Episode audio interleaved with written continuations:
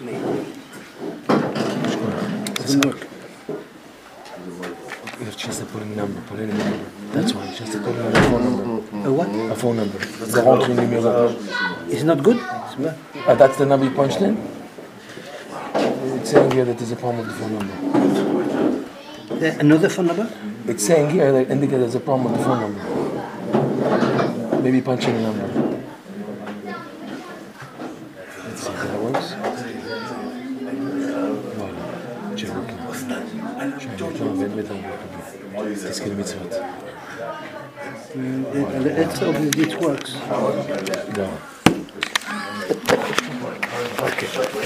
Okay, Shavua Tov, everybody. Baruch Hashem. So we have a lot to talk about, a lot, and I have to get this off my chest. Uh, and everywhere, everywhere I go, I, I, I start off with this point. Some of you on the Shabbos already heard these points, but we have to just say them again. Uh, we didn't even start the year yet, right? We had Rosh Hashanah. For those who were in Uman, it was unbelievable. We had Yom Kippur, we had Sukkot, and then right in the morning of Simchat Torah, boom. It was the nets, by the way. 6.30 in the morning approximately was nets in Eretz Yisrael. Right in the morning. Right in the morning, okay? And the year technically begins on Simchas Torah, the day. Hoshana Rabbah is the finishing of the of the kvitul, the pit katava, the, the, the judgment from Rosh Hashanah Yom Kippur. That's why it's called Hoshana Rabbah. Hoshana, Na is 51. So from Rosh Chodesh Elul until Hoshana Rabbah is 51 days. And the, and the, the finalization of the psak on your mishpat and the sending it out is on Hoshana Rabbah.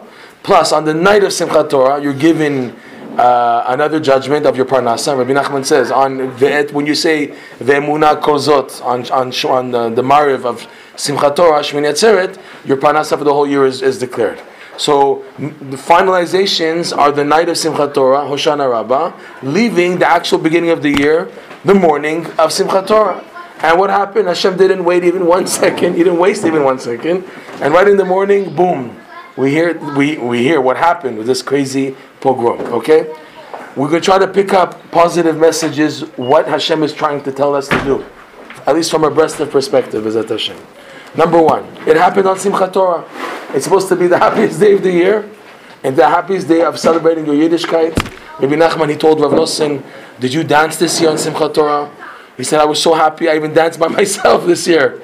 And and Rav Nosson said, when you think about it, the dancing on Simchat Torah is one of the greatest times of expression of your of feeling good about your Yiddishkeit. That wow, this makes a difference. I'm dancing with the Sefer Torah because I'm part of this thing.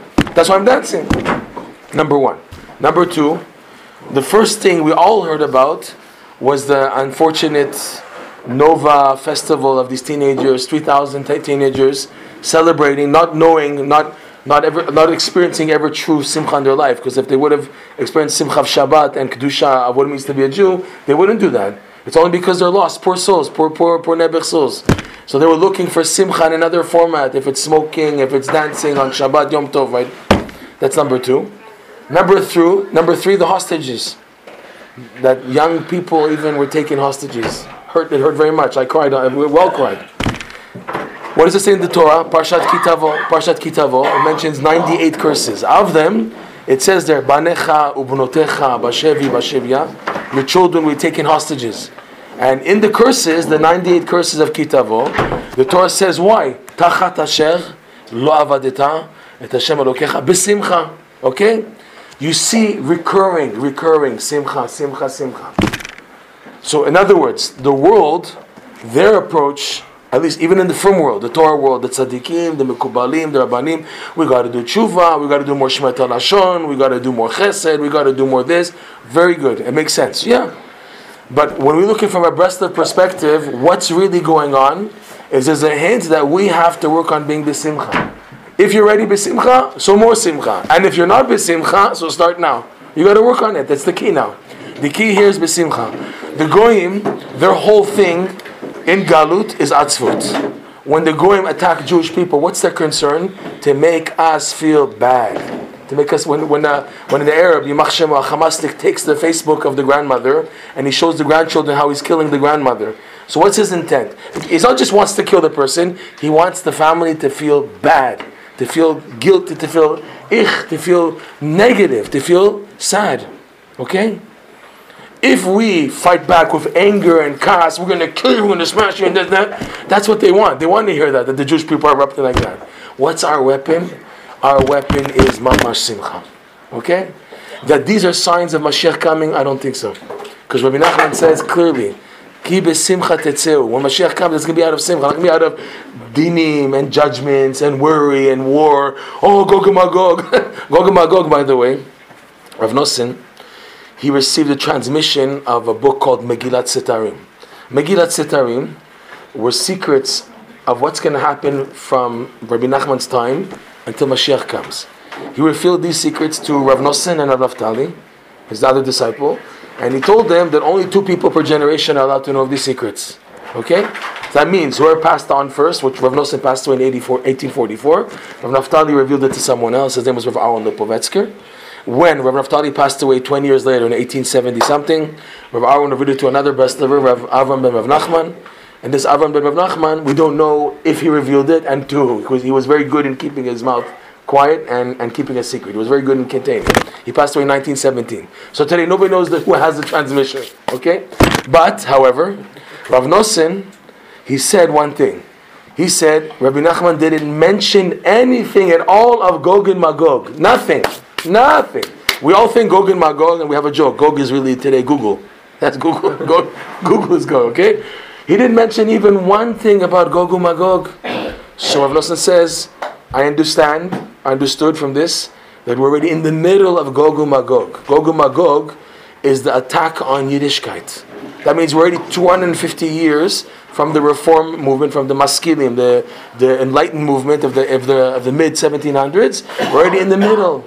That we're in a situation for the first time in the history of the, of the world that the majority of Jewish people in the world don't know what Shema Yisrael is, don't know what Kashrut is, don't know what Shabbat is. How many Jews are we now? 16 million in the world? Of them, how many are from? How many are keeping Torah mitzvah? Okay? Maybe 1 million, a million and a half. How many from Yidden in the world? How many? Okay, the majority are detached, assimilated, Hollywood, whatever, okay? Finish. What, what's going on? So we're in a situation where this this makkah, Rav Nosson says this is Gog Magog. The Midrash even hints to that. The Midrash says that um, that uh, Esav, last last week's parsha, Yemei Evel Avi. He said, "I'm going to kill Yaakov once Yitzchak passes away. I'm not going to kill him now. I'm going to wait for Yitzchak, my father, to pass away, and then I'm going to kill Yaakov." So Paro, the Midrash says, he said about Esav, Esav, you're stupid. You wait to kill you wait to kill Yaakov. In the meantime, Yaakov has children and grandchildren, and now he's flourishing. That's not not one person. It's like 70, it's like the 12 tribes. It's, it's now going up. So Paro says, I'm not going to wait. He tells the, the midwives, Uritem ala ovnaim. You see, as soon as the child is born, and you kill every boy. Okay? So then Haman comes along and he says about Paro, Paro, you are stupid. You kill only the boys? what? A woman, a Jewish woman. She has children, they're not Jewish? Even she marries a goy. The children are Jewish. What did you accomplish, Paro, by killing just the boys? You know, the, the women are also uh, Jewish. Me, Haman said, Taf, Venashim, everyone, men, women, children, I'm going to do it for everybody, right? That's about one second. so then, Gog comes along and he says about Haman, Haman, you're stupid. What, you think as long as the Jews are connected to their Lord, you can do if you can't you can't touch them. You can't do if they're Yidden. What I'm gonna do, I'm gonna separate the connection between the Jewish people and, and their, their God. Once that's severed, I can do if they're Yidden. So Hashem says, Ah, Gog, you want to fight me, huh? So I'll bring you to Eretz Yisrael and here I'll have your downfall. This is what the Midrash says. But you see the point from the Midrash that Gog's after the religion. Gog is after the Yiddishkeit. So to say that started now, it's already we're already 200 years inside of this already. Okay, that we're holding on is from Yidden. That's already a miracle. That there's still Yidden who are who have some connection to Emunah with all the darkness of atheism and technology and everything. It's a big miracle. Okay, so so Gog and Magog, if you want to say, it's not a physical war; it's a spiritual war. And this signs what's going on in the world. There's not indication. The indication will be abundance of simcha in the world. The pasuk says, "Ki besimcha tetzeu." And another pasuk from Shemalot, "Az yomu bagoyim, higdel Hashem lasot imele, higdel Hashem lasot imanu, Hayinu smechim. The goyim are saying this. As yomu bagoyim, the goyim will say, "Psh, Higdil Hashem lasot imele." That what Hashem did greatness wonders for these people, the Jewish people, and in reality, those in fact, this Higdil Hashem lasot imanu. What was good for the Jews was for our benefit, and now Hayinu smechim, and now we're happy. We're happy. The goyim are saying we're happy, and that's what the psukim say. But the, the goyim are going to take by hand every single Jew and bring them back to Eretz Yisrael. So what's the indicator to Mashiach? It's dafka simcha, not pachad, not worried and everything. Okay, so this is possibly one of the clear. I mean, you have to be stupid not to see that simcha Torah and all the things that they're attacking is on the midah of simcha, and our weapon to fight back is dafka besimcha bezat Hashem. Okay, so this I had to, to clarify. Now we want to go into a, a story. Bezat Hashem, a story about Rabbi Nachman and his disciple Reb Chaikel. Rabbi Nachman is a student named Reb Chaikel, and they were once traveling in the wagon, and Rabbi Nachman was in a state of dvekis, eyes closed, and he wasn't there. And at that moment, the wagon passed by a village not far from Breslov, where Reb Chaikel had a cousin who was a shtickle connected to the Rabbi, to Rabbi Nachman, and he wanted very much Rav Chaikel that the, Rabbi Nachman come to the, his house and give him a bracha. So he took the opportunity. Rabbi Nachman was in a state of vacuum. He didn't want to bother him. He told the driver on his own initiative, turn into this village. He turned in. They stopped in front of his cousin's house. When they did that, Rabbi Nachman opened his eyes, and Rav Chaikel opened the door, and the Rebbe was like following, like sweet, following him. so they went out, and Rav Chaikel knocked on his cousin's door, and he almost fainted. He saw Rabbi Nachman at his door, and he's like, "Oh my God! Like, what is this?" So Rav Chaikel says, "Can you can you invite us in?" He says, "Yeah, but I have nothing to give you guys. I have nothing." He said, "No, you have no no mizon, no cakes to honor the Rebbe." He said, "Nothing." So he said, "Maybe take your wife's Shabbos candlesticks and just you know pawn them for a moment. You know, get some money for them and buy something." He said, "Right away, right away." He took the candlesticks. His wife's Shabbos candlesticks, silver candlesticks. He went to like some neighbor quickly. He pawned, he got some money, and he went to uh, the bakery next door, whatever. Got some cakes and. Don't try this at home. Why, don't try. don't try this at home. All right. He got some cakes and he prepared a table, cakes and drinks for the Rebbe. And then, while they were sitting down and eating from the mizonot, the children of the cousin passed by, and this is in the winter. No shoes, tattered clothing, no shoes. Abject poverty. The kids have no shoes. So Rav Chaikel told Rabbi Nachman, Rahmanis, look, give him a bracha. Rabbeinu, please give him a bracha. So Rabbi Nachman said, I have no bracha to give for him. And if you want, you give him a bracha. Rav Chaikel started to panic. He said, I'm scared to give her bracha. He might kill me. Because I know you're, you're, you're, tell, you're, you're telling me you don't want to give her bracha. You're telling me yes to give her bracha. Maybe you don't want, and if I give a bracha, I'm get in trouble. The Rabbi said, No, no, I'm not going to kill you. Don't worry. I'm not going to punish you. If you want, I'm giving you permission. You give her bracha. And he asked again and again, Are you sure? Yes, you give her bracha. Are you sure? Yes. So he asked everybody to move out to the side, including Rabbi Nachman. And he asked the, his cousin, Bring me a bucket of water with a ladle, with a big spoon. He brought him that, and with the ladle, he poured water on the middle of the floor of the house. And with his hands, he pushed to the north, and he said, Abundance, to Shefa, to the north, abundance to the south, abundance to the east, abundance to the west. Okay? And then they left. Right after they left, within a few hours, the, the cousin hears a banging on the door, like, you know, Ukrainian banging. Hello, hello, whatever, you know, the Ukrainian tough uh, uh, Kosaka banging. He opens the door. It's a group of these Ukrainian hunters who came to this village to sell their, their furs from the animals they hunt. And he said, Let us in, we want to eat something. He said, I have nothing to give you guys. He said, he said Take money. They gave him like a stack of money. Go buy us right now some drink and, and we make us a soup, you know, something. We're cold. And, and they said, we, we have no koach to go to the Kretschma, to the, the, the, hotel down down the block over there. We're, we're cold, we're tired, we're here. So he said, right away. So he went and he bought them some stuff. He, they were happy. They said, we like it here. We want to stay here also. He said, okay, we'll pay you, we'll pay you. And they paid him. they said, listen, we come here like once a month, once every every two weeks, whatever. So we want to come back here again when we come back. Here's already a, pre, a down payment, and before we come, we want you to buy us already some food and stuff like that, and here's a profit for you. So things started to move. They came back. They were happy. They stayed over, and he had the food ready.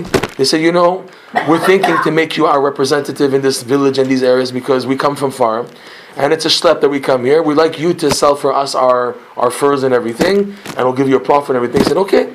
So he started selling, they started bringing him, and he started storing in his house the furs and everything, and he was doing pretty well, and, and there's a profit. He decided, you know what, I'll expand it, I'll sell also cheese and dairy, and he started doing well, getting things moving. So he, would come to the, the, the day, the market day in Breslov, and the market, by the way, that's where Rabbi Nachman lived. Rabbi Nachman lived, his house, his windows face the market. It's still standing today, by the way. There's the old market of Breslov, and there's approximately where they think the Rebbe's house was in that area. right? So this cousin, he would come back, and from time to time, he would give some tzedakah to Rabbi Nachman. He would come, you know, to say hi and whatever, to say hello as a, as a chassid, whatever. Rabbi Nachman was, uh, you know, close but far and he was doing well, like you know those tradesmen running around buying and selling, buying and selling, that he had no more time to see the Rebbe anymore. He was too busy with his parnasa, too busy, too busy. Okay, so a while passed, and one day it was a market day in Breslov, and the Rebbe got up from his seat. He went to the window, and he sees this cousin now. He's now a wealthy businessman. He's dressed up nice and everything, expensive Gucci clothing. Okay, and, and he's running, buying and selling, buying and selling and the Rebbe knocks on the window so he can hear, like loud. And the cousin, the, the cousin of Rav Chaikel turns his head to the Rebbe and he goes, "Like me?" He said, "Yeah." so he got scared, you know. The Rebbe's calling me, so he comes towards the Rebbe. The Rebbe says, "Shalom Aleichem, how are you?" He said, "Baruch Hashem." So Rebbe, the Rebbe says to the, the, the cousin, "Tell me, did you have a chance to look at the sky today?" So he said, "I'm, I'm sorry, Mechila Mikvodcha, but why should I look at the sky?" What's to look at this guy? So uh, at that time, Rav Chaikel, his cousin, was in the house of, of the Rebbe, and the Rebbe called over Rav Chaikel, "Come, Rebbe, come, Chaikel. I want, I want, I want, I want you to hear this." So Rav Chaikel came to the window. So you have the cousin, Rav Chaikel, and the Rebbe. And the Rebbe said to the cousin, "Listen, in 50 years from now, there's going to be another market day like this, with different horses, different merchandise, and you and I will not be here in 50 years. So I'm asking you." Why don't you have time to look at the sky? And then the Rebbe turned to Rav Chaikel, this is your bracha. This is your bracha. You're, you, you give him a bracha of Shefa, he doesn't have even time to look at the sky. This is why I didn't give him a bracha. I let you give him the bracha because you have such Rahmanut. But I, I, he foresaw that he's not going to have time to look at the sky. But the idea of looking at the sky, taking a break and looking at the sky is the concept of Yishuv Adat. Yishuv Adat. The greatest gift in life is that you have that time where you turn off your smartphone, you turn off everything, and you just reconnect to Hashem. If you don't have that, you could be running. I have ten. I have my daf yomi seder. I have this and that. You're running, learning, learning, learning. But like they have a joke in Mir Yeshiva in Israel. The guy's so busy learning, he has no time to think about Hashem. He's always learning and learning. How about Hashem? Do you, do you ever take time? You need. Okay, you're absorbing, absorbing, absorbing. But do you have time to think about Hashem? That's the that's the goal. Yishuv hadat. Rabbi Nachman calls this, it's a bracha. It's called the bracha of liyashev ulesader et. That the mind should be settled and organized. An ana- analogy, you have a guy who has a warehouse, and, and, and, and the merchandise is coming in. One truck after the next is coming to unload merchandise, and there's no time to set to organize it. So we tell the truck driver, just put everything here and go. There's another truck coming. Another truck come. He, he, he unloads the merchandise, and now there's a balagan in the in the in the warehouse. there's like all merchandise. So they say no more trucks until we organize it. So too, you're learning Torah, you're learning Yiddishkeit. Okay, everything's coming in, coming in, coming in. But who says that automatically it's an automatic thing of the mind that your mind knows where to put the Gemara, the Halacha, the Midrash, the Zohar, the Chassidut, whatever you're learning? Who says that automatically it happens? It's a bracha in itself. It's called a, you need a bracha for this to happen. That Adat. Because without this bracha, you could be learning a lot, but you could be crazy. There's what the Baal Shem Tov called the Bezer Lamdan. Someone who learns above his level. His level of emuna is all the way down here, but his brain capacity to do the art scroll gemaras and everything is all the way up here. Hey, hey, buddy, your moon is down here. Your your shemaim is down here. Your brain capacity is up here. That's not good. Kol shechochmato mehuba mimaasav domer. Anyone whose intellect, brain capacity, and learning is above his ma'asim. The ma'asim is connected to the emunah of the person. So what is it compared to? Pirkei Avot, like a tree that has a very thin stem, right, and many, many, many branches. Ba ruach kima ve'ochachto. Right, Pirkei Avot. Uh, a- a- a- not even a strong wind comes and is able to push down the tree.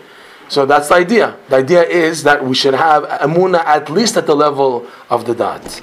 So that means yishuv dat takes everything you're learning in your life, but puts it in the right place. When things are in the right place, then you're functioning properly. Your Yiddishkeit is functioning. Your davening is functioning properly. Your your daily living as a Jew is functioning properly. It's not like okay, I'm running after learning, learning, learning, but you're not changing. What's happening to your learning? So this is why it's such an important thing to have Hidbodedut. I, we see clearly people who don't do Hidbodedut, they're, they're mamash crazy. people who don't take time, a little bit of time to connect to Hashem, and they're all day running, running, running, even from people, even in the Torah belt, but they don't have the time for Yeshiva, they're, they're mamash nuts. Because you're, do- what are you doing with all, all that you're absorbing? Where's it going? Okay? It has to be Mitzudar. This is the power of Yeshiva Dat. The key, Rabbi Nachman teaches Yeshiva Dat is true, it's Hidbodedut, but he says more than this. The key for Yeshiva Dat, says Likutei Moharan, lesson 10, part 2, is Simcha. Simcha and Yeshiva Dat go hand in hand. If you have Simcha, Amitit, then this affects your Yeshiva Dat. Then your learning and everything has a goal, has a purpose. You're learning for a reason, not just learning because you want to learn and have the Torah. I finished Shas, I'm a rabbi, I have uh, Shas 101, you know, Gemara 101, Jewish philosophy 101. You're, you're, lear- you're learning because I put it in this box called Simcha and Emunah, and in that I'm learning. Even a lot, little, I'm right not concerned about. I'm concerned that I become a better Jew, that I change, my midot change and everything. I was once escorting uh, Rav Michel Dorfman, Shabbat morning. I was very close to him, 10 years, Rav Michel Dorfman. And every Shabbos morning, it was Gan Eden, walking with him from the breast of Shul in Me'ah She'arim to his house. He would speak in Hebrew. In the Shul, he spoke in Yiddish. Sipur Ma'asiyas, Shabbos morning after Kiddush. We'd walk him home and we would hear, hear the most straightforward. Even his, he would say the same thing over and over again, but it was so refreshing. So once there was like a Litvish Bachur, was a family member of somebody, and when we got to Rav house, he said, "Please, Rav, Rebbe, give me a bracha I should be matzliach in my learning, in my Torah learning, everything." So Rav Michel smiled. He said, "I'm going to give you a bracha that you should have timimut and pshitut." I'll give you bracha for should have simplicity and honesty, because that will be the key for your hatzlacha and learning. If you have timimut and pshitut, in that you'll put your learning and it'll be matzliach. It'll, it'll flourish. So this was a big, a big, a big message. Okay, fine. So now, this yeshiva dat, it's also um, to get to it from heaven. They push a person bedafka to be in what's called waiting mode. In other words, when Shemaim sees that you are ready and capable to reach high levels, and these high levels require that you have what's called yeshiva dat, so from heaven they push you back and give you what's called a waiting waiting stage. You're, you're in like the waiting room, okay? And this waiting stage is meant to build your emuna and build your vessels, your kalim that you have strong enough kalim to receive light from a very high level. When you see a person is ready for big time Yiddishkeit, so the initial uh, initial stage of experiencing that is a person has a setback, and it's a test. The setback is a test to see whether you are, are worthy or not for the next level. Why is that? Because the main test in Shemaim is do you have the level of emuna? emuna meaning to believe that the pushback is really a stage of growth, and you have to wait. Are you ready for that or not? Because if you're not ready for that, so you're not going to advance. That's a big test now. Okay, so so he says, Rabbi Nachman, that this stage of hamten, the waiting, is connected to this. Oh boy, my wife just told me there's a massacre. Did you hear this? 1929, 1009. Oh, they went up the number. Shem Rachim. The massacre they found. I just got a notification. We have to be besimcha. Okay. My wife sent an update of the massacre from uh, Simchat Torah. It went up to one, thou- almost 2,000 now. But be happy now. We have to be happy. Now we're sad, but we have to be happy. We have to do it the right thing. No? Six hundred more. Just now. She just told me. Where did they find it? With the maybe the, the soldiers, I don't know. We'll see about that. Hashem Razor. Akopanim. Let's do a couple of Tehillim. Shir Ma'alot Esayna Ilad Iman Yabo Ezi Ezi Mei Matan Yasi Shemai Ba'aretz Al Avlecha Anim Shema Adnai Adnai Al Yomam HaShemesh Lo Adnai Nafshecha Adnai Tzet Chavecha Mata V'Adolam All right. So going back, um, this stage of of experiencing something that's really gonna bring you a big light in your life, it's called in Kabbalah. It's called the level of the Keter, the Keter, and the Keter. To, to perceive it, you need patience, which Rabbi Nachman says is connected to another word similar etymologically. It's a word called katar. It's a pasuk from Iyov. Katar li ze'er v'achaveka. Elihu said to Iyov, "Wait for me a little, and I'll answer you back." So waiting in Aramaic, katar, is similar to keter, and he teaches that this is something unique to this level called the keter. In that, to perceive it, you have to wait. You have to wait. As opposed to learning pshat, remez, drash, sod, gemara, midrash, halacha, where it- it's the whole thing is accumulation. I have a seder one day, two days, three days, and I'm advancing. I finished the Masechta, I finished the whole section of Shulchan Aruch, I finished the Midrash, I finished the Zohar. I've, I'm finishing, finishing, finishing, which is advancement. That's on those four levels. So they're there. It's a different type of emuna. But now on this high level called Keter, the, the way to perceive it is you're pushed back. That's how you, you, you prepare yourself for this high level. You're being pushed back and you have to wait, okay? So before we continue, we have to now uh, give a perspective of where we're holding in world history before Mashiach comes, okay? We've passed through now four galuyot. Mitzrayim, um, Bavel, Yavan, and Edom, okay? We're presently at the end of Edom. Each galut, believe it or not, corresponds to a different type of challenge and a different level of revelation of the Torah needed. So to explain, Mitzrayim is milashon mitzach, tightness. Okay, the Jews in Galut Mitzrayim, their main challenge in their connection to Hashem and their Judaism before receiving the Torah Sinai was to be squeezed, tightened, and tightened and tightened. So for them, what was needed to bring them chayut and connection to God was just a level of pshat. In other words, the Jews in Egypt were at such a high level, believe it or not, that for them, pshat was enough to give them chayut. Pshat was enough to give them that strength to hold on. In that galut of Mitzrayim, the pshat level of the Torah, even though the Torah has all the depths hidden in it, but the pshat level was enough for the Jews in Mitzrayim to have a connection to Hashem. Next level was Bavel. Bavel is from Lashon, like Rashi says, Bilbul. Balalet hakol, bilbelet hakol, Rashi says in Parshat Noach, right? So Bilbul is a confusion. Okay? Where now, it's not a, a, a, a tightness. It's no, I'm confused. There's now, everything is upside, I'm, there's a confusion here. A Bilbul. So for that, the second level of the Torah came into place, which is remiz, Remazim. The Pshat now is not enough to give them Chayut. Proof is they fell into exile. The exile happened because the Jews fell off. So Nebuchadnezzar came, destroyed the first temple. So there was a bilbul, meaning the Torah level of pshat wasn't enough to give them chayut. Now at a higher depth, it was always there. But the Jewish people working at the time of Galut Bavel was the chayut came from the Ramazim. The Ramazim hinted to in the Torah. The next level. Fine, that's Galut Bavel. Yavan, and we're going to Chanukah next week, so it's uh, it's it's, it's in Yanadima a little. Yavan is uh, like they say is milashon yeven metzula, quicksand. You're sinking. It's not like Mitzrayim where you're being squeezed. In Yavan, you're sinking. Help! Help! I'm going down, and there's a panic. Yavan, okay. For Yavan, the level of drush was needed to be revealed. The third level of the Torah, where a darshan. What does a darshan do? The darshan he digs deep in what's hidden in the Torah. Okay hidden, in other words, not in the, the, Kabbalistic level, but hidden messages. You have to dig to find them.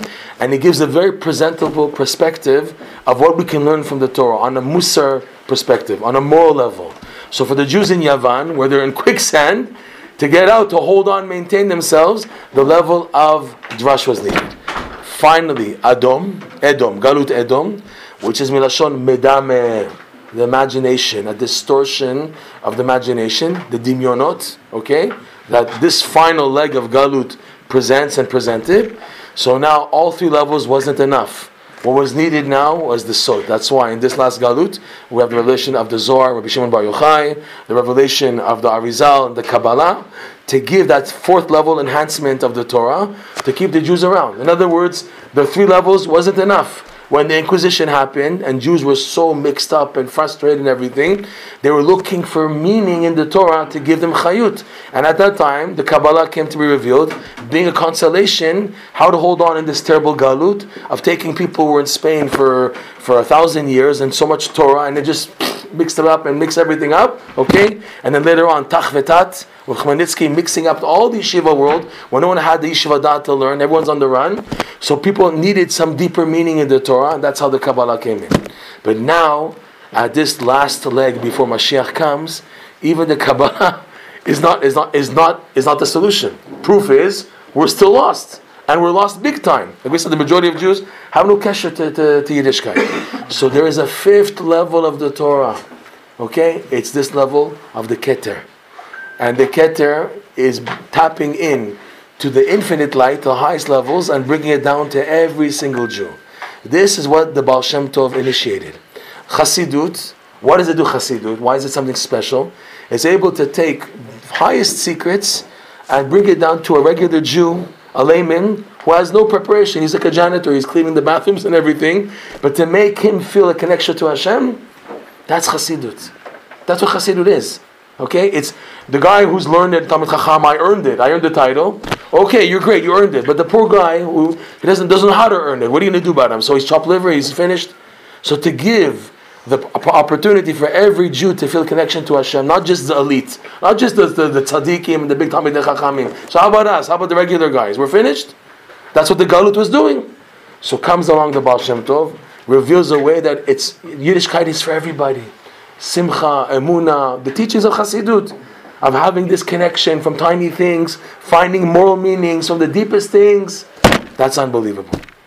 Okay, Rabbe, Rav Nos, Rabbeinu now, and he's the, he's the, if you want to say, an expansion of this. Like uh, we have the Breslov version of the story told on the last day of Pesach, Acharon Shel Pesach, where this, the version that we tell in Breslov is that the Baal Shem Tov and his daughter Odil and his, uh, his Talmud, Rav, Rav Tzvi Hirsch, Sofer, they were on this boat you know, trying to get to Eretz Yisrael, and it was Mama shaking, and it was going to be, be broken. So Baal Shem said, listen, it's a choice. Or we throw down my manuscripts into the sea, or you, my daughter Odil, go into the sea. In other words, suicide. So she said, if it's a choice between you, your writings, and me, I choose to go into the sea. And they were sad to hear that, but there was no choice.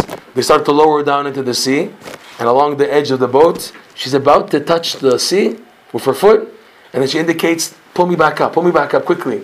They pull her back up. She says, "Abba, you can throw the writings, your writings into the sea, because I'm going to have a grandson who's going to write much nicer writings than yours in the world."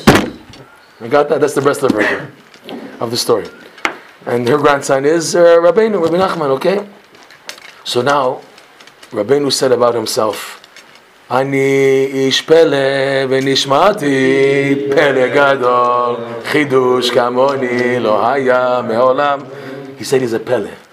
Pele, the Ramak says, Ramoshe Cordovero in his book, it's called uh, Pardes Rimonim. There's a chapter, chapter 23. It's like an encyclopedia of, of, of, of, of concepts of Kabbalah based on alphabetical order. So under Pele, Pe, says Pele is the term for this level of the Keter, this high fifth level of the Keter is called a Pele. Okay? Pele is the gateway because Pele means something which is muflami mecha, something which is far, far removed from you. This is the level of the Pele. Rabbi Nachman said his thing is with the Pele. His thing is to get people to, to connect to the Pele, this fifth level, the Keter. Okay? So it's no wonder people always ask, how come you Breslovers have such an upside down life? Look at the the, the, the Litvish neighbors and the Hasidic neighbors with the kids with the pious and they're all there. Everything's nice and everything. And you Breslovers, ups and downs. What is Aliyot Yeridot? You gotta be normal like everybody else. You can't wake up in the morning, have your sed there, your daf yomi, go to work and come back and be like status quo. You can't be like everybody else. You guys have to have it so upside down. And the answer is yes. Why? Because we're after the Pele. You guys or the rest of the status quo Jewish world, you're after Pshat Remez Drash Sod. You're happy with those four levels of the Torah. You know there's more out there, but no, no. Shalom alay nafshi. I want to be comfortable. I want my comfort zone. Let me stay stuck in the parameters of the four levels, even though that's what's not needed now. What's needed is a higher level because the challenges are getting big. If it's not them, it's their children. Chas v'shalom. It's going to happen. Eh, everyone's going to get hit eventually on the challenges of this last leg of Galut Edom, where you need the level of the Pele. The level of the Pele is what's needed to combat what we're being attacked with. The attack on the now AI. what's AI now? AI is, is the maximum of Galut Edom, the Medame. You see something which is not really there, and you and they can fool you that that's really it. that's AI now, okay? So now the Medame, the imagination, which Rabbi Nachman said, we have to give a new name to the Yetzirah. We have to give it, the Gemara says there's seven, the Yetzirah has seven names. We have to give a new name, and the name of the Yetzirah is called Koach HaMedame. That people's visions and their perspective is totally off, totally distorted. They can't discern, differentiate between right and wrong because they're, you're being fooled to the, to the maximum degree. To get out of that, you need a high level of Torah, a light, a light of Emet, a light shining from Emet, which shines into the person's darkness. This, by the way, is the light of Chanukah. The light of Chanukah, the Arizal says, I don't remember exactly how it works, but it's Ekyeh times Ekyeh. There's a holy name that in the in the Kitvei Ari, you have to have this meditation on this holy name Ekyeh. Ekyeh is the name associated with the Keter. Every sphera of the ten sphirot has a different name of Hashem expressing what it does, the Peula. There's Yud Kevavke, Shakai, Tzvakot, Elokim, Ka, Kel. But Ekyeh is unique to this level of Keter, which translates as I will be. That's the name Hashem told Moshe Rabbeinu when he's going to take out the Jews at Har Sinai. Eh, um, shelachani alechem. Tell the Jews, Ekyeh is, sent me to bring you out, right? The God Ekyeh. So Ekyeh translates as I will be. Rashi says there, by the way, that Ekyeh means they're going to receive the Torah. Eh, I I will be there for them. Originally it was Ekyeh Asher Ekyeh. Just like I'm there for this Galut, I'll be there for other Galuyot. And Moshe says that's too much. You can't tell them about another Galut while they're going to another one. You're right, that's what I meant. That I'm going to be there for them to reveal the Torah at Har Sinai. Okay? So Ekyeh means patience. I'm going to be on a personal level. Okay? Now the light of Chanukah, the Arizal says it's Ekyeh times Ekyeh. So it's the Gematria of Ekyeh, which is 10, 21 times 21. And please correct me if I'm wrong, it's supposed to equal Emet, truth. That's 441. So 21 times 21 is supposed to equal Emet. 441. We can do the Cheshbon one of the. Okay, very good. So meaning, the light of Chanukah is to bring a light of Emet in this Galut of Edom. Okay? It's a, it's a crazy Galut we're going through to shine the light of truth so I don't be fooled. I can't be fooled. Okay? This is the Hanukkah, by the way. So, going back, this, this, uh, this is what's needed now. What's needed is the Pele, but the way the Keter works is you have to have setbacks. You have to be patient, patient. You want to go forward in your Yiddishkeit? No, wait. You're not ready yet. And where do they push you back? To the beginning. That's to also the, the Ner Chanukah. The halacha, the minhag today is what's called Mosif Veholech. You light on day one, one candle. Day two, okay, let me continue from yesterday. Why we have to go back again to number one? Why every day I have to go back again to one? And day three, go back to one. What is this? You know, it also Mosif Veholech makes you makes it understand. Mosif from where I left off yesterday, Veholech from that point. Mosif Veholech from that point. No, they tell you go back to day one. Because the idea of going back to day one is the idea of the Keter. Look at that.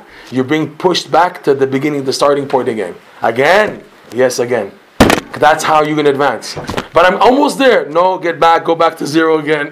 they push you back to zero, starting point again. But what, I'm almost there. No, you get to two, three, four, five, six, seven, eight. Eight days, okay? Then you make it. But the idea of the light Hanukkah lights is you're always being pushed back to the beginning because it's to activate the light of Ekeh. Ekeh times Ekeh. This light of the Keter. That's the idea of the Nerot Hanukkah, and it's set up that you're being pushed back.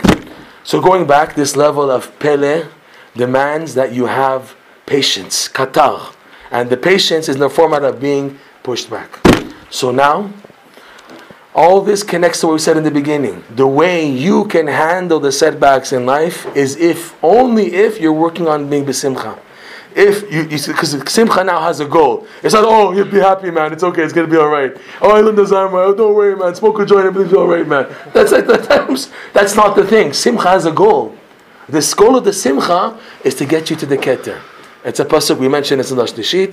V'simchat olam al rosham. Through the simcha that you had, you maintained in your Yiddishkeit while in this crazy upside down world, olam, which means ha'alama, al rosham. You get to the keter. You get to the keter. That's the secret. That's why Rabbi Nachman said so much emphasis on mitzvah gedolet b'simcha, tamid, and you have to focus on the simcha. There's a letter Rav Nosson writes in the beginning of the uh, Tshufa, letter 40 something, 50 something. Rav Nosson warns his son. And if you see other Breslover Hasidim walking around with a Tisha B'Av face and very serious, don't learn from them. Don't think Breslover means having a serious face and broken and hearted and everything. Okay? Don't learn from them because I received from Rabbeinu otherwise that it's not that. The way, the main way to enter serving Hashem is dafka b'simcha. And ah, you see other Breslover serious? Don't learn from them. The derech has to be b'simcha, okay? We went in Shabbat, a little for those who were here. Uh, Rav Nosson brings the fabulous five. There's five advices, main advices, how to constantly be b'simcha. And if one doesn't work, use another one. Another one doesn't work, or if they combine, combine. Five, the fabulous five from Rav Nosson. This is in Birkat Toda ala Chavav. Number one is telling jokes. Okay, telling jokes. So we have a joke to say. You, some heard it, some didn't hear it. Okay, well, just for those who didn't hear it, there was a woman who called her husband. He says, "Yes." She said, "He says, yes, dear. How can I help?" She says, "Tell me a joke." He said, "Honey, I'm in the middle of kola learning. What a joke." She said, "Not right, right. Tell me another joke." okay, the smile induces good vibes, good chemicals, whatever you want to call it on a, on a, on a scientific level, whatever. But but on a deeper level, this is what allows the neshama to be a vessel for receiving the keter. Because when you are happy, you're, you're, you're relaxed, you're calm, you're good. You can take anything, right? When you're in a happy mood, in, in Eretz Yisrael, for example, they do something smart. This is the second advice. Second advice is to be happy, to put on music and dance and everything. In Eretz Yisrael, they're smart.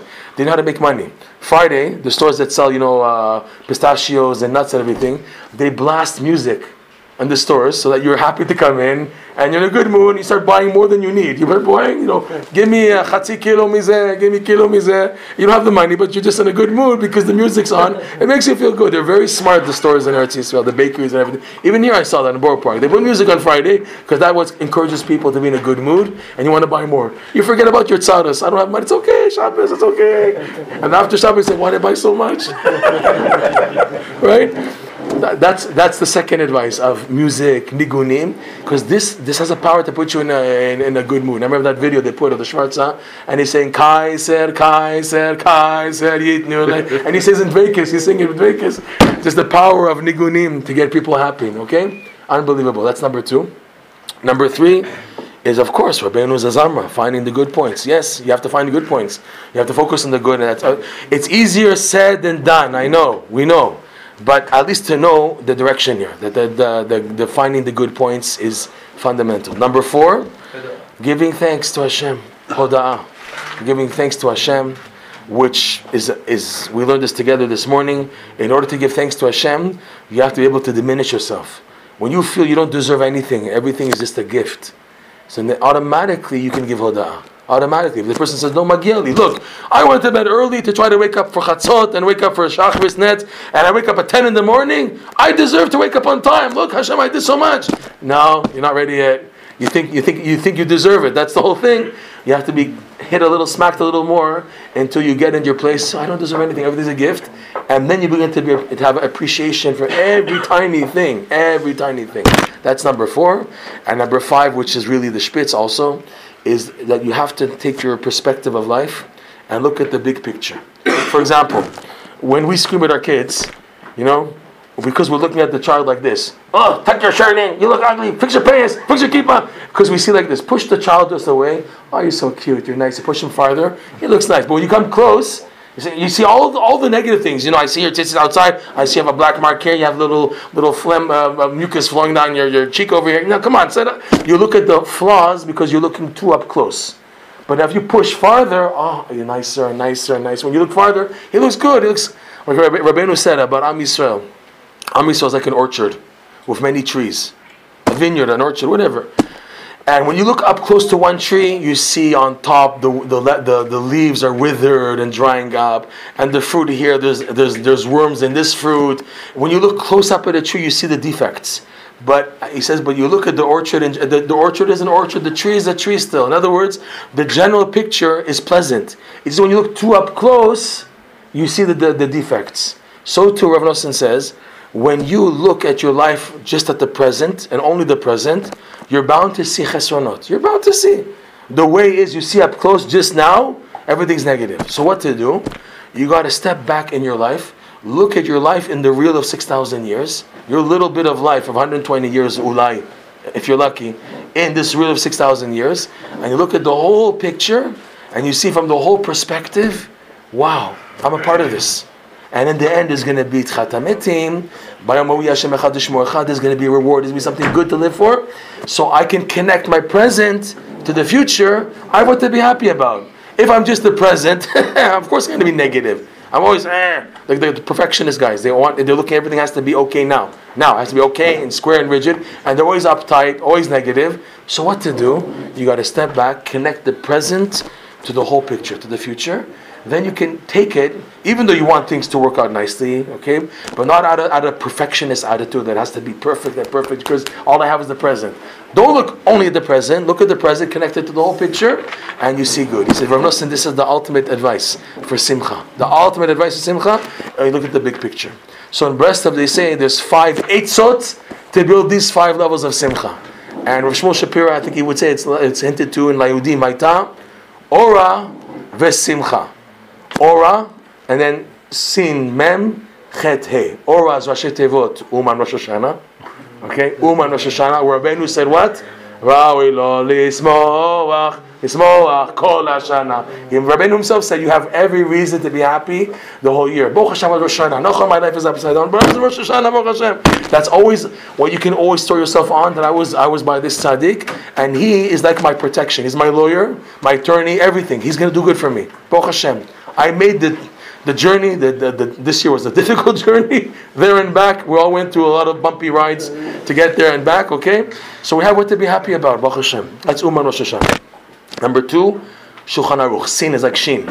Shin they say in Breslov is Shulchan Aruch. Learning halacha is so important. Even just minimum. You can't learn halacha. I don't have uh, the, the uh, attention span and capacity to learn Mishnah Berurah and Shulchan Aruch and everything. Fine learn two little lines, something, two halachot minimum, just to keep you normal. Because what halacha does, what, what, what, what Rabbeinu says about halacha is phenomenal. He says that inside you, you have a lot, everything's mumbled and jumbled, everything's mixed up. The good and the bad is so mixed up that you can't differentiate. What's needed is to first separate the good from the bad, and then you can do hitbodedut on this. Rav Nosson builds on this idea very big in his very, very last discourse before he passed away. Rosh Chodesh Halachazayin, Rav Nosson goes into the power of hitbodedut and the power of learning halacha. Halacha, what it does, it makes a separation of the good and the bad within you. Because Rabbeinu says, Likutei Moharan, several places, lesson 54 for example, that halacha is a clarification, it's a birur. When there's a psak halacha, okay, kosher, non-kosher, kosher, okay, clarified. Pure, impure, pure, impure, whatever, it's clarified. You know, uh, forbidden, permissible. When you learn a halacha and you have a clarification what to do, so halacha, Torah, is the root of everything in the world. It's the root of creation. So when you learn a, a clarification in halacha, so it causes the machloket inside of you because it's a machloket. This rabbi says like this, rabbi says halacha is like, like, like who? So it's a clarification in the world of Torah. And then that's the root of what you're going through, the, the, the, the conflict inside of you. So when you learn halacha, it has a rippled effect automatically. Forget about just the, the halacha, like to apply it. Just learning the halacha itself and knowing what's right and what's wrong has an, has an effect on what's going on inside of you, causing clarity. So again, people who don't learn halacha, they're also crazy. If they learn halacha every day, kol hashoneh halachot bechol yom, muftach lashon. They didn't say midrash kol hashoneh halachot bechol yom. Halacha psuka, minimum two halachot. And Rabbi Nachman, you'll see in Sichot HaRan, he emphasized every Jew in the world, whether breast or non-breast has to learn halacha every day. You have to. It's minimum Judaism, minimum. Okay? Before Chumash Rashi, before Tanakh, Mishnah, Gemara, Halacha. I know people, they learn Daf Yomi, but they don't learn Halacha. Well, what is this? Again, they lost the point. Even uh, who's big on this is Rav Yitzchak Yosef. He's always making fun of the yeshiva world that they learn Gemara, they don't. And they say, where does it, where does it say the mitzvah to learn Halacha? A person who thinks like that is really off. And then the goal of learning Gemara, Tachlit Torah, is Tshuva Masim Tovim. How are you going to behave? On a halachic level. You have to know the halacha, come on. Just, no, it's theoretical. We're just learning pilpul for the sake of pilpul. Yeah, and afterwards it becomes a pilpul. The guy is a mamash. So, it's so a learning halacha, learning Torah for the sake of clarification. So, and, and what happens now? When you have clarification inside, that's already simcha. When you know what the problem is, when you know where the difficulty is, that's already chatzin nechama. Ah, until now I was so frustrated, so confused. I didn't see clear. Halacha makes a clarification inside of you. So the good is here and the bad is there. The bad is still there, but it's not intermingled with the good, so I can at least see clearly. That's halacha. Okay, that's Shulchan Aruch. Mem, mikveh. Mikveh is so important. We killed ourselves this morning. We're in a freezing cold mikveh. I'm, I have to say Birkat Gomel, I think, with my toes. mamash. you guys, mamash. Kol kabod.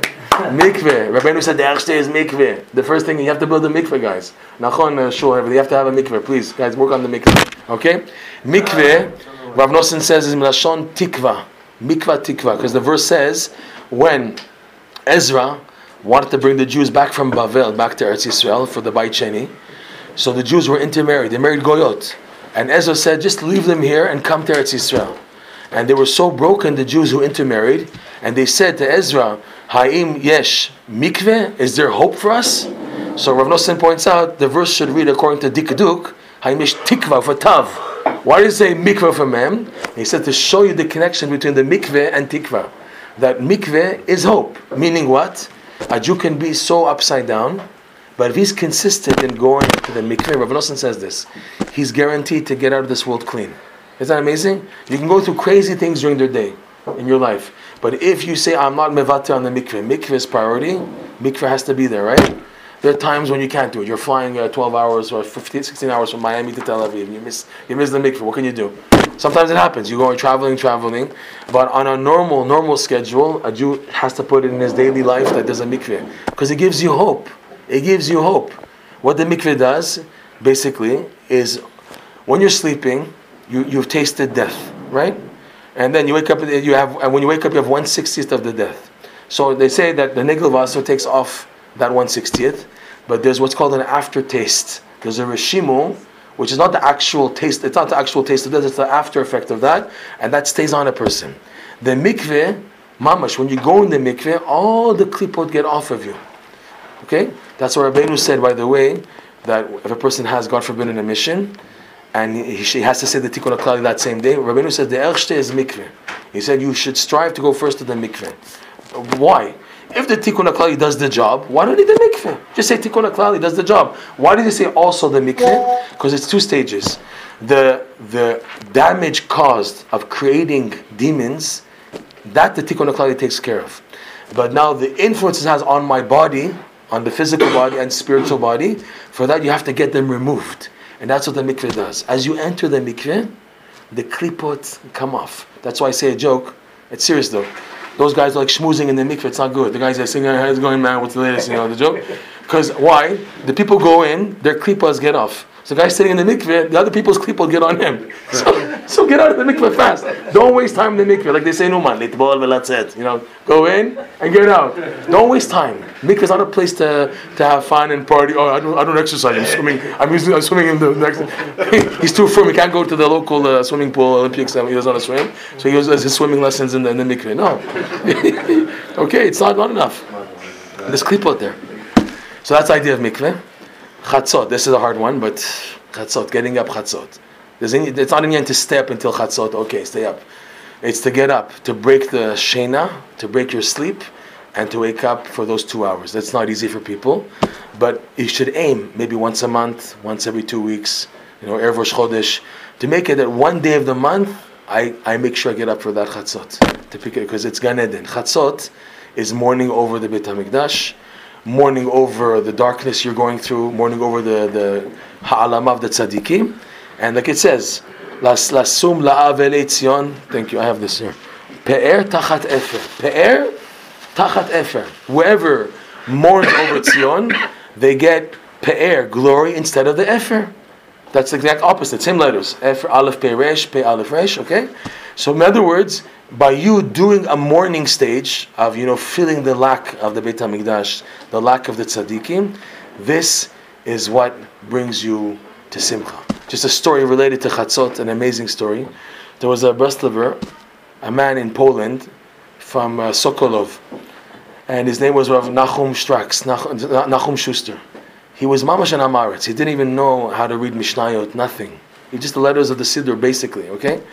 And he got swept away in pre-World War II uh, uh, Poland. There was a lot of wave of Breslovers and Hasidut of Breslov in Poland, and he got caught up with it also. And they convinced him to go. So this is before before World War One. Sorry, not World War Two. Before World War One, he also went to Uman for Rosh Hashanah.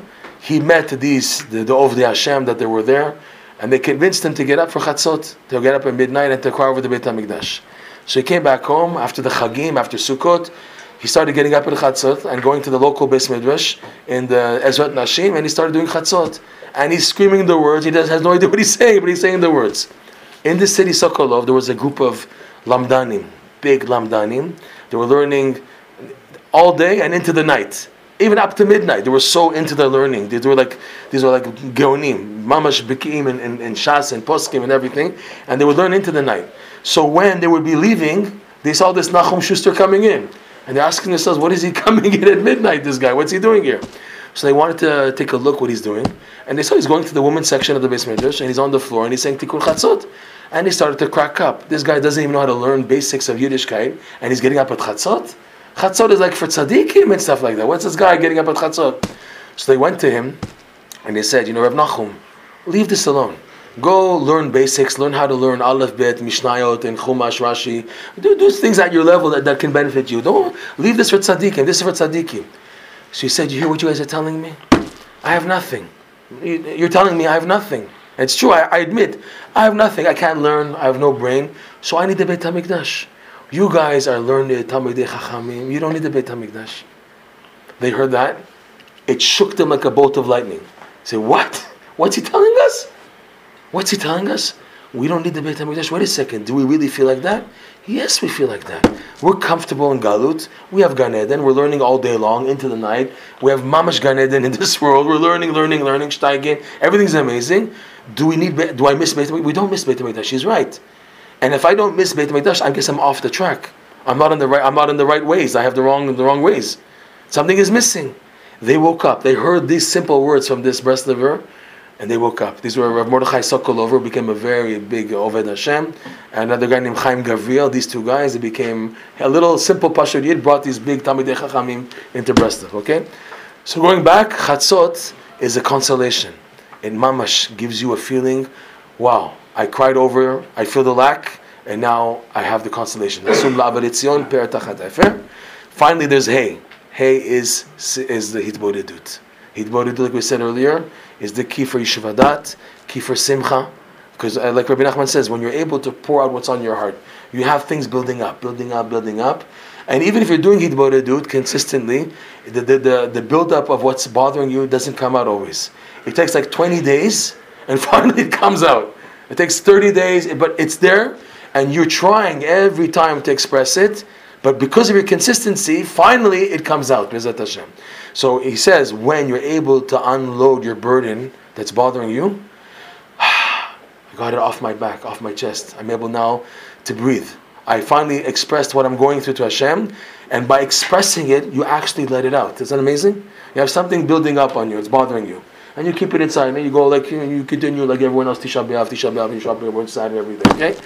But you finally let it out. You express it. What you do by expressing, by it articulating, the articulation of what's bothering you, what you're going through, actually lets it out. It's unbelievable. It actually lets it out. It's building up inside of you. What you're trying to do, need to do, is to expose what's inside, what's not healthy. The things inside which are spiritually not healthy and bothering me. The speech of the, the, the articulation of, of expressing it, taking what's inside, and then bringing it in word format, actually takes that out. So he says after that, Rabbi Nachman, when you do that, you feel mamash a major simcha. When a person is able to do a really bodedut, he feels an amazing simcha afterwards because you let out the burden. So these are the five eitzot in Breslov that they give for working on these five levels of the simcha, and the simcha is needed for yishuv hada'at to be able to wait and be calm and wait for that opportunity when Hashem opens the doors for you to advance with Hashem. Okay, so we have here simchat olam al rosham. I think I spoke a lot. Just one final thing in uh, Yud Ke Vav the Sfarim say you have hinted all these five levels of the Torah. Okay, you have the Yud, which is the Sod. We'll go backwards, part this, right? Sod. You have the first Hey, which is the Drash, the Vav, which is the Remez, and the last Hey. Someone asked today, you know, isn't the greatest level of the Torah the Torah Shebichtav, Torah Shebalpeh? It's not. It's the lowest level. It's the last Hey, the final Hey. On this Yud, the first Yud, when a Sofer writes Yud Kevavke, he has to do what's called Kotza Deut Yud. On the roof of the letter Yud, there's like a little line descending down. He can't make it too long. Mishnah Berurah says becomes like a chet. has to be little. And that's a fifth level. That's the keter. Kotza Deot Yud is what's beyond the, the, the, idea of the sod, and that's the idea of the keter. So we're holding at this last leg of the galut, and we, we, we can only handle nothing less than the keter. To give us chayut and Yiddishkeit, to hold on, it's nothing less than the keter. Sod won't help alone. Pshat won't help alone. Rem is no. You need the light of this level called the Pele shining in. That's what Rabbi said he's Ish Pele, Nishmati Pele Gadol, meaning his whole work, like he said, my fire will burn until Mashiach comes, meaning he's now this last leg of this galut, of shining in this light. To finish with a story, okay, an amazing story. I hope you guys are still with me, yeah? Um, this story is brought down in a sefer called Tovot Zichronot. A true story. It took place about 1885, 1895. That three Breslovers went to Daven by Rabbi Nachman's kever on Erev Rosh Chodesh. A regular Erev Rosh Chodesh, they went to Uman and Daven there. Rav Avram Sternhartz and another man named Mordechai Shuv and a third individual, Pinchas Yoshua. Mordechai Shuv and Avram Sternhartz were brother-in-laws, and this Pinchas Yoshua was an elder man by that time. He was a surviving disciple of Rav Nosson, Pinchas Yoshua. So it's probably 1885, not 1895. And uh, they went to Davin and they helped walk, escort Rav Pinchas Yoshua up the hill to the kever of Rabbi Nachman. They were doing their davening, he was davening, and they finished early, and he was still davening, so they waited for him at the bottom of the hill. So after whatever time it took, Rav Pinchas Yoshua finished his davening, and he saw they were waiting for him, so he was happy. He walked down to them. When he reached them, he froze, and he let out a krechts. Oh! And they looked at him, eh, what's wrong?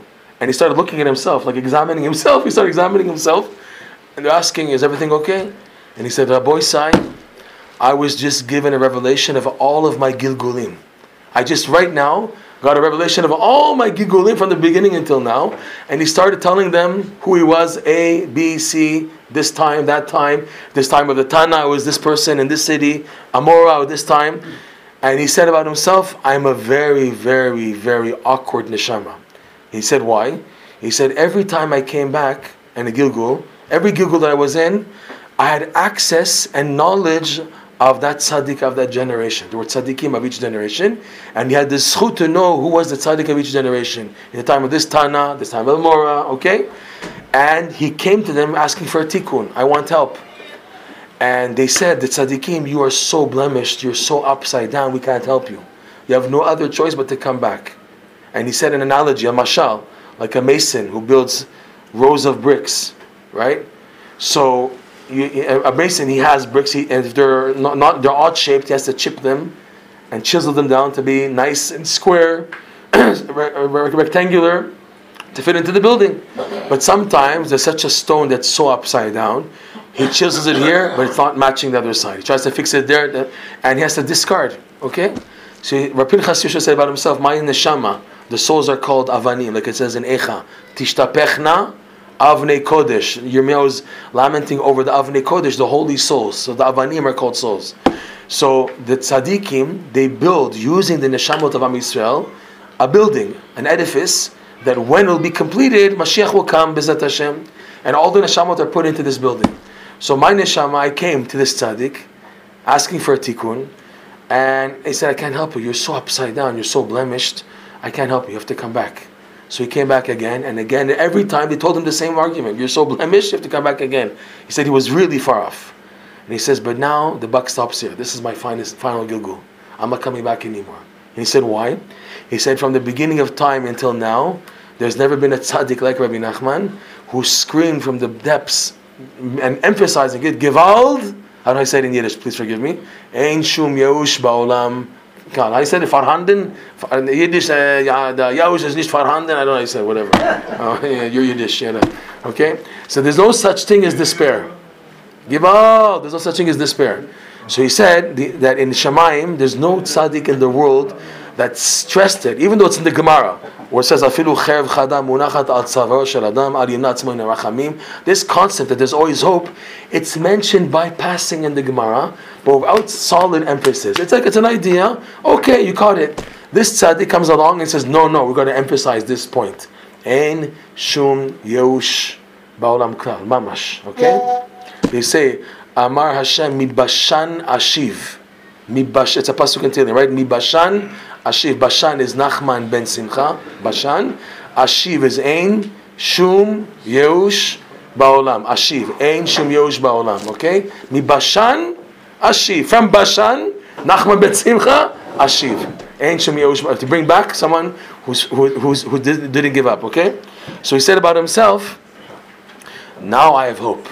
On me it said the psukim in Hallel, Even ma'asu habonim, the stone, the neshama that the builders discarded. Not only am I part of the building, but I'm a chashuv part. I'm the rosh pina. I'm the cornerstone of the building. Why? You can't understand this. Me'et Hashem hayta zot, iniflat be'enenu. It's pele. You see that? Me'et Hashem. This is from Hashem hayta zot, and it's the level of the pele. Hiniflat. Rabbi Nachman's job as the Pele, Ani ish Pele v'nishmati Pele gadol, is davka. It gives hope to the most lost cases. In other words, as low as you feel about yourself, I'm finished, everything. Rabbi Nachman's catch net underneath you is, is, is already there. He's already planned a catch net under how low you fall. He already has under you a catch net to support you to bring you back up if you don't give up. But no matter how low a person falls and just is broken, there's always this catch net from underneath it, okay? So Tzadok said, Met Hashem haitazot hi niflat. It's a pele beinenu. And now that this can happen even today, Ze hayom asa Hashem nagila v'nismecha Such crazy, far stories can take place even now. It doesn't be like those Machanaim stories from 200 years ago, but even, even today, you can have stories of, of miracles, of major transformations, of big neshamot being rectified in a big time. So we should be Zoche B'ezat Hashem to work on our simcha and this concept of the Pele, because that's the only thing that can help us. He says in Chayei Moharan, Rabbi Nachman, I know I'm going on and on and on, but this is an important point, that before Hashem allows a neshama to come down to this world, so it's possible to be a Jew with regular mainstream Judaism. The traditional handed down to down Torah transmission is enough. Okay, you can do it. I come from parents, grandparents, they learned Torah, they had Yiddishkeit. I can maintain my connection to Hashem with that. But once Hashem sends a tzaddik down to this world, so there's a rule for every positive force, if a positive force comes down to the world, an equal negative force has to also come down. So when Hashem gives the green light for big neshama to come down, at that point it becomes impossible to connect to Hashem and without the help of, the, of, the, of that tzaddik, of those tzaddikim. So before the Baal Shem Tov's time, it was okay. Once he's in the there, that's it. You need the Baal Shem Tov. Okay? Rabbi Nachman now, we see that. People, the nice, the nicest families, the most chashuv chassidish families, and the Litvish families, everything, and they have kids falling off left and right, Hashem Merachim. Where nothing talks to them. The yeshiva doesn't talk to them, the Gemara doesn't talk to them, uh, therapist doesn't talk to them. They need the Pele. Rabbi Nachman does talk to them, B'ezat Hashem. So should be Zoche to get the Pele and to, to, to, to receive it by being the Simcha, because the Simcha is the prerequisite for getting to the levels, B'ezat Hashem, that we're aiming for. Hashem. Okay. That was, Amen. Wait, we didn't finish. Okay. Wait, we didn't finish. Okay. I know the time. What? It's late, right? Let's just let's listen. Everything we said tonight is taken from a lesson in Likutei Moharan, lesson 24 Likutei Moharan. How Likutei Moharan works is phenomenal. It's a book that the more you touch it, the more you learn it, the more you begin to activate it. It's it's a, it's a living entity. It's not just a sefer. You can learn Gemara, Chumash, everything. Okay, it brushes off you very superficially, and maybe eventually takes a. You believe it makes a change, but it's very you don't notice. By Rabbi Nachman Sefer, it's like like someone who's sleeping. Hey Eddie, wake up, wake up, and no, okay, I'm, I'm up. When you touch Likutei Moharan and you touch it again and touch it again, you go into it, articulate the words, you begin to activate it. You begin to see things happening in your life that were not happening at all before you were learning this lesson. And when you start learning this lesson, oh my God, I'm seeing this. It's like 3D. Huji buji, doody doody, comes out into life. It comes into actual reality. It's unbelievable. There's no book like this in the world. That you learn it, things start happening at work and on the street and home with the wife and the children and this and that. You begin to see Ramazim like popping out. Boom, 3D. It's coming out in your face, okay? That's one thing.